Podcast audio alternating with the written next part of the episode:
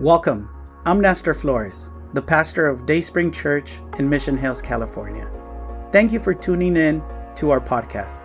I want to invite you to learn more about Dayspring Church by visiting our website, dayspringmh.org. We trust that if you open your heart, God will speak to you and you'll know how to live a life with God at the center that will result in a blessed life. This message will inspire, build your faith, and help you to know God better. Enjoy the message. You know, God in the Bible is revealed to us in the role and in the relationship of a father. We know God because He is powerful. We know God because He is omniscient. But we know God because He reveals to us in the role and in the relationship of a father. Let me share a few verses with you. Look at what 1 John 3 1 says. It says, See what kind of love the Father has given to us that we should be called children of God, and so we are. And then Romans 8:15 says the following, you received God's spirit when he adopted you as his own children, now we call him Abba Father. And Jesus, Jesus taught the following, right? We're, we're all very familiar with this passage. In Matthew 6 9, he said, This is then how you should pray. How should we pray? How should our prayer start? With our Father in heaven. So, as fathers, we have this amazing role and privilege to be able to help our kids to know how great of a father God is. That is an amazing responsibility, but I also think it's an amazing privilege to be able to show our kids, to be able to help our kids know God and to know how great of a father He is. Now, I know this privilege, this responsibility raises a question in the minds of many. Well, what does a great dad look like? If our role is to be able to model what God is like and God is great, then what does a great dad look like? You know, if we ask 20 different people to make a list of the qualities, of the characteristics that make up a great dad, we would have 20 different lists. But we're blessed because as followers of Jesus, we are going to let God's word tell us not only what a great father looks like, but what the great father looks like. And in Psalms 103, verses 8 through 11, Look at what David tells us. Let's read it together. It says, The Lord is compassionate and merciful, slow to get angry, and filled with unfailing love. He will not constantly accuse us nor remain angry forever. He does not punish us for all of our sins. He does not deal harshly with us as we deserve. For his unfailing love towards those who fear him is as great as the height of the heavens above the earth.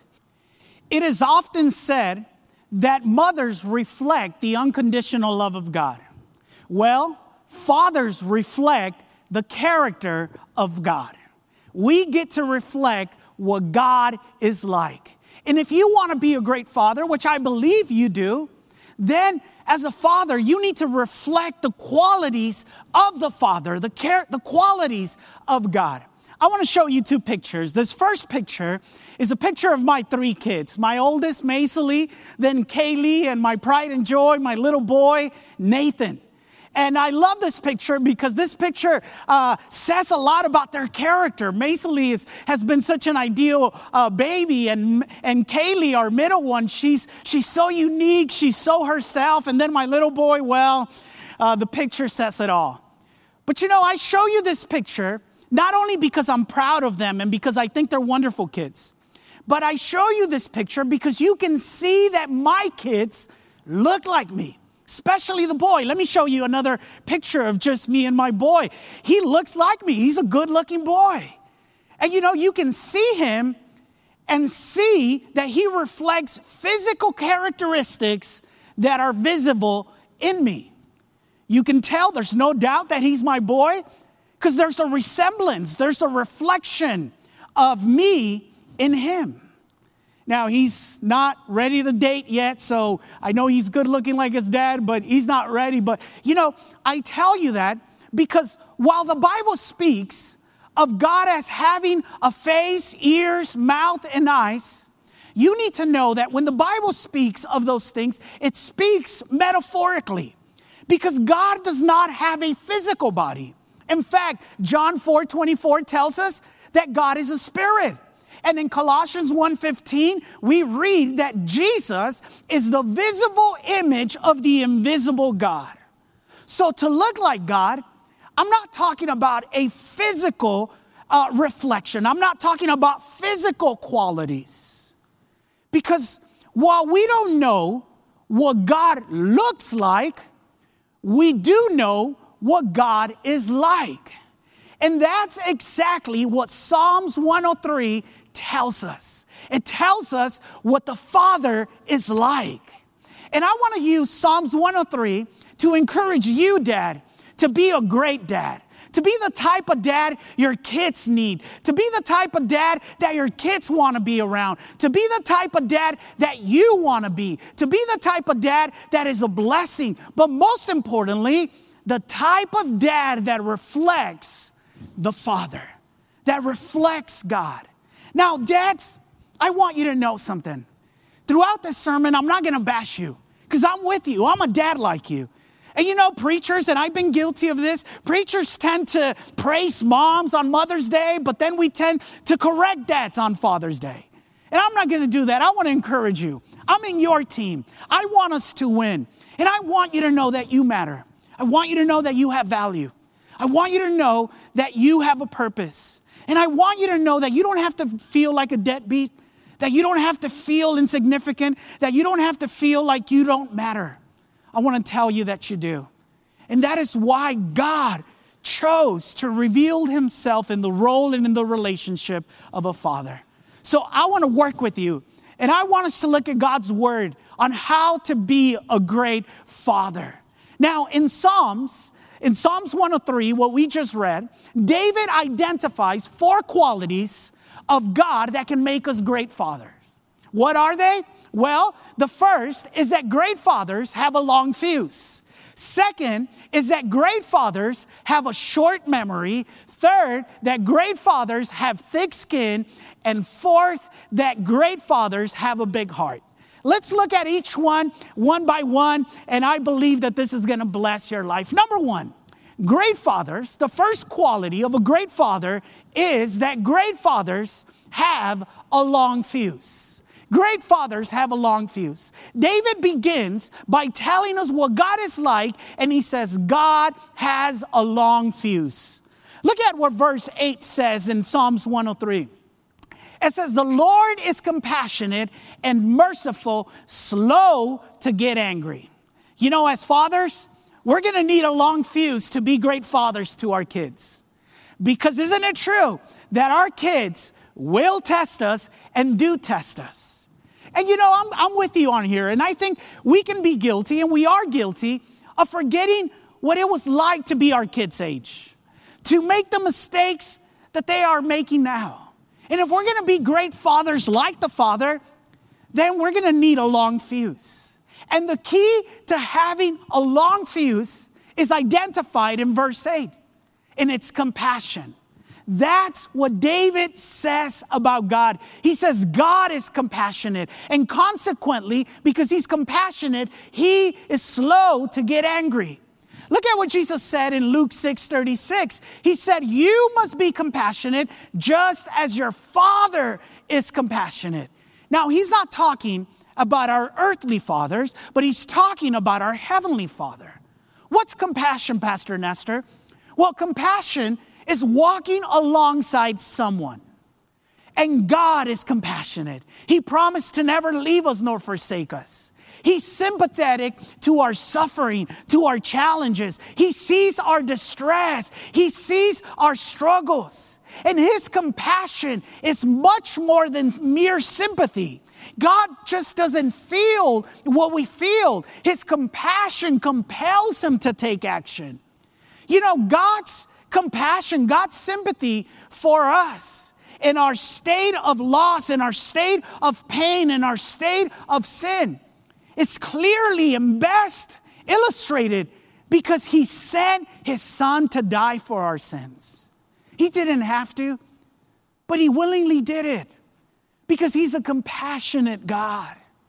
You know, walking alongside our children is going to allow us to be great fathers. Our kids need us to walk alongside them. Dads, we minimize the enormous impact that we as males, as fathers, have on our kids.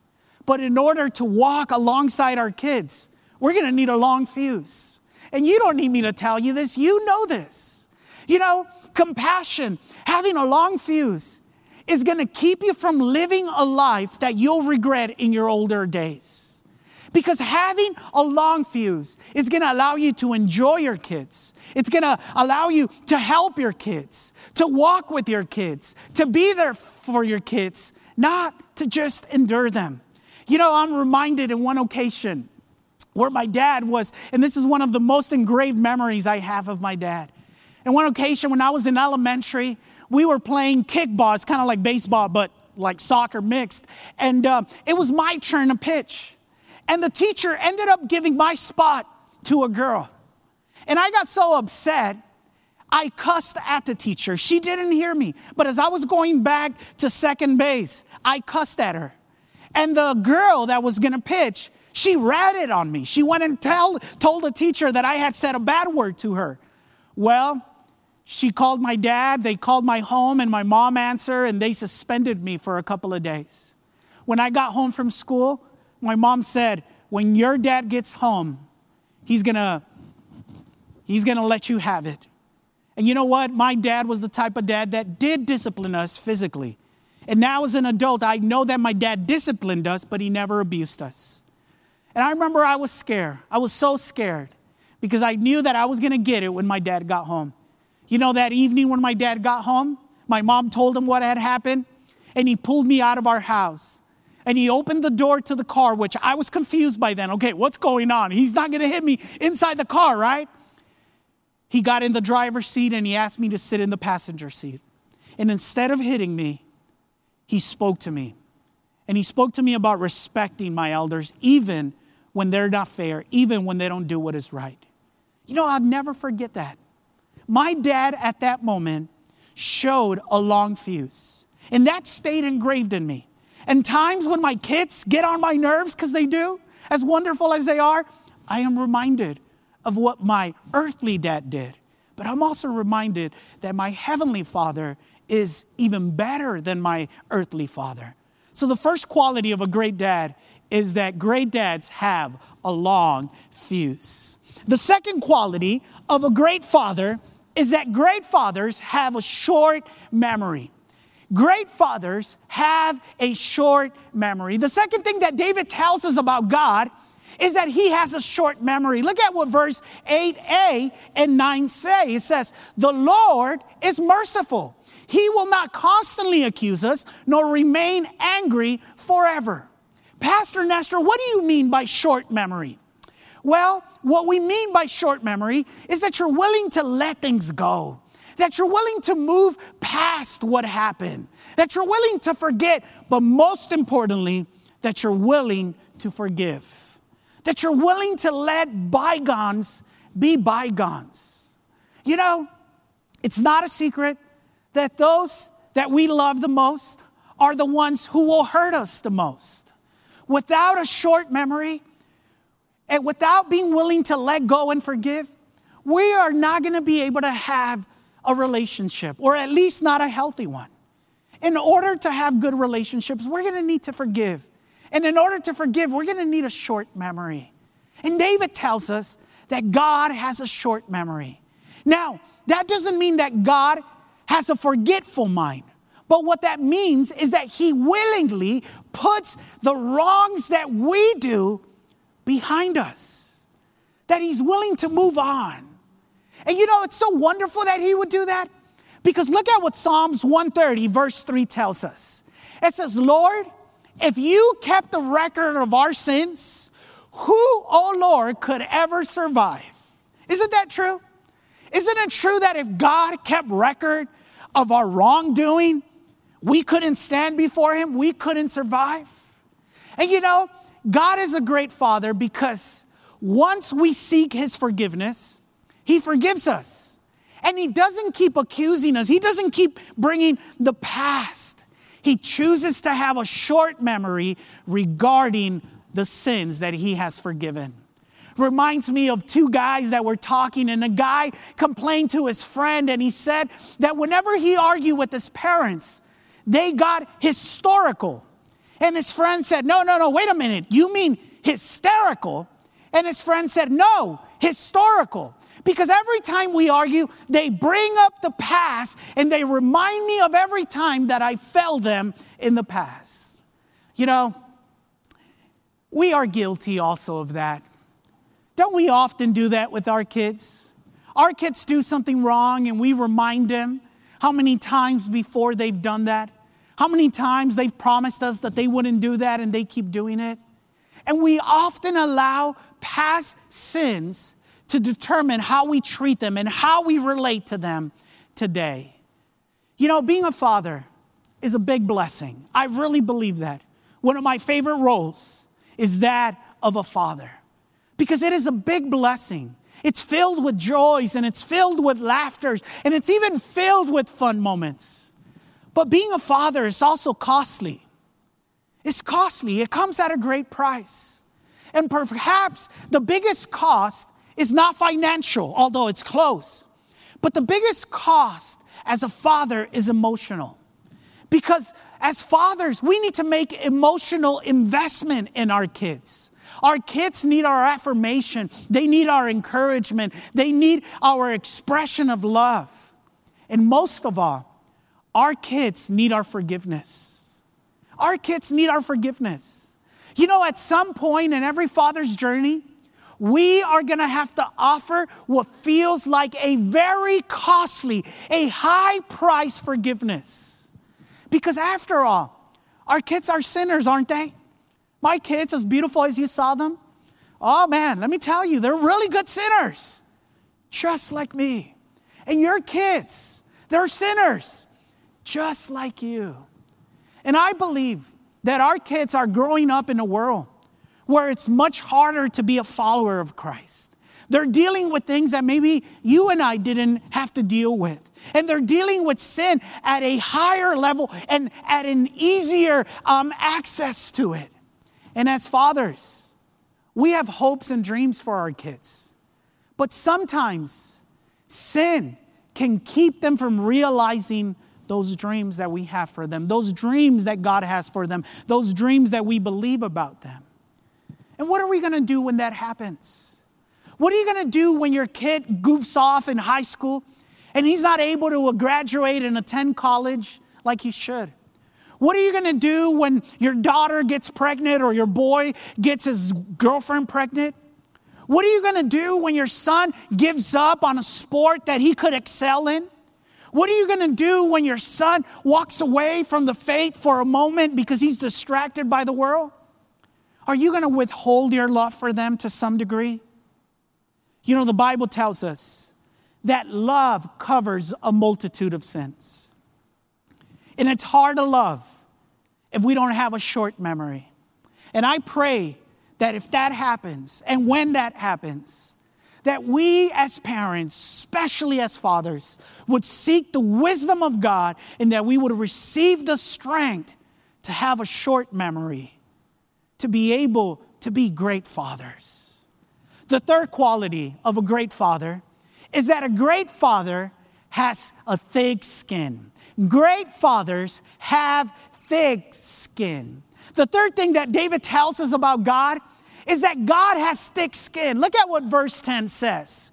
It says, He does not punish us for all of our sins, He does not deal harshly with us as we deserve. You know, we're all guilty of getting angry and dealing with our kids in a harsh way. I think, regardless of whether they're, you know, kids, teenagers, or adults, they can get to us, they can get under our skin. And that is why, if we're to be great fathers, we need to have a thick skin. Now, you know what the secret, what the key to having a thick skin is? It's patience. Patience will allow you to have a thick skin so that you do not treat your kids harshly. The Bible, the biblical word for a thick skin, it's forbearance, it's patience. And David tells us that God has a thick skin, that God doesn't easily get anger, angry. Does God get angry? Yes. But listen, God puts up a great deal. God puts up with so much before he reaches his boiling point. And we, as earthly fathers, ought to imitate our heavenly Father and do the same. You know, over, over and over again, the Bible tells us that the reason that God exercises such patience, that the reason that God has such thick skin, is that because he's hoping that you and I as sinners that we would take advantage that we would that we would embrace his grace so that we would turn from our sin seek his forgiveness and begin to obey him. God is patient not because he agrees with our sin but because he loves us because he wants us to have opportunity after opportunity to embrace his grace to seek his forgiveness and to begin to obey him. Now, the truth about you and me as parents, as adults, as human beings, is that most of us, we make the mistake and we abuse God's grace. And we think that God is not concerned with our disobedience, and He is. God is very concerned with our disobedience, but He's graceful because He has a thick skin. So let's not confuse His patience by thinking that He's okay. No, he loves us and He has a thick skin. Now, when you and I sin, God has every right to get angry every time you and I mess up. But He doesn't. He doesn't get angry every time. And He doesn't lash out at us and He doesn't treat us harshly. So, you and I, I want you to know that you don't have to get angry every time. Now, there are times when anger is the proper response. There are times, there are times when our kids will do things where anger is the proper response. And even then, we need to be careful and learn not to stay angry. Listen, anger in its, com- in its totality is not a bad thing. There's righteous anger, there's proper anger. There's anger that at times is the proper response, but anger is always dangerous. It's easy to sin when we're angry, isn't it? It's easy to hurt our kids when we're angry. It's easy to crush the spirit of our kids when we're angry. And perhaps the most important thing about anger is that when we're angry, we cannot do the right thing. We cannot do the good thing. At least that's what James 1:20 says. Look at whatever what James 1:20 says. It says, if you're angry, you cannot do any of the good things that God wants done. Because anger is dangerous. And it's impossible to be a great father if we're constantly getting angry. And if we easily get angry, that's why we need a thick skin. But the last quality, the fourth quality of a great father, is that a great father has a big heart. A great father has a big heart. And the fourth thing that David tells us about God, and this is something that we ought to know, is that God has a big heart. Look at what verse 11 says. It says, For his unfailing love towards those who fear him is as great as the height of the heaven above the earth. How great, how big is God's love for us? How big is God's heart? Well, as high as the heavens are above the earth. If you and I, if we want to be great fathers, we need a big heart. We need to learn to express love to our kids. Dad, we need to be able to tell our kids we love them. You know, I know that love is one of those qualities that it's attributed to mom. Moms are known for their unconditional love, for their amazing love. But I think it's also important that love be one of those character traits of fathers as well. Loving and expressing love as a father to our kids is necessary. Now, I know, I'm with you. I'm with you. I'm speaking to myself too. Dad, I know that love and expressing love does not come naturally to most men. There's some of you that you're fortunate enough where it's so easy. You know, I got a brother who he's already going to be 30 or he's already 30, I forgot how old he is, that when he sees me, he comes and he hugs me and he kisses me, and I'm like, dude, relax, you're not my wife. But it comes natural to him. But I know that for most of us, it doesn't. And that's why the Bible tells men, He says, love your wives. Because as fathers, as men, love is something that we have to learn. Do you remember when you brought your first kid home? Do you remember when you brought your first child home? You know, to your wife, it seemed as, as if she knew what she was doing. It, it came natural. But for us, for men, it's something that we have to learn. Now, fathers, the love of a father needs to be different from the love of a mother. It doesn't have to look the same, but love from a father has to reach his children. You know, as a father, we can love our kids by playing with them, by laughing with them, by comforting them in their distress. And at times, the love of a father is encouraging them to overcome their fears. Sometimes the love of a father is in the shape of a coach that has encouraged them to go out and be what God called them to do. You know, I think it's sad that we have arrived to a time in our culture when there's so much incest and perversion that as dads, we're not even sure how to express love to our kids anymore. Many dads are afraid to embrace their kids because of all the perversion that we see. And dads, we need to change that. We need to change that. You know, I try to make it a habit to at least every day, once a day, tell each of my kids that I love them. And I love looking at them in their eyes and saying, Kaylee, I love you. You're so beautiful. I love looking at my boy and saying, Nathan, I love you. And I kiss my kids, even my little boy, because I want them to grow up knowing that receiving the love from their dad is something natural. Fathers, dads, our love to our daughters is one of the most essential things they need. If we love them right as a father, they're not to go after some knucklehead, you know, that's to love them for the wrong reasons. Now, you may be saying, well, Pastor, I didn't grow up in a home where a dad loved me. I don't know how to love as a father. Well, you've heard us say this before. This is something that I've heard our senior pastor say, and it's so true. The key to loving others is to first allow yourself to be loved by God. If you didn't have a good earthly father, well, let me tell you that you have a great heavenly father. And that when you experience his love, his love is so abound, uh, abundant, so powerful, that when you are filled and touched by his love, you're going to be compelled and equipped to love others and to reflect the love of God to others, you first need to experience the love of God. So, a great father has a long fuse, a short memory, a thick skin, and a big heart. But look at what verse 13 of Psalms 103 says. And here's how I would like to conclude today. David says about God, the Lord is like a father to his children. The Lord is like a father to his children.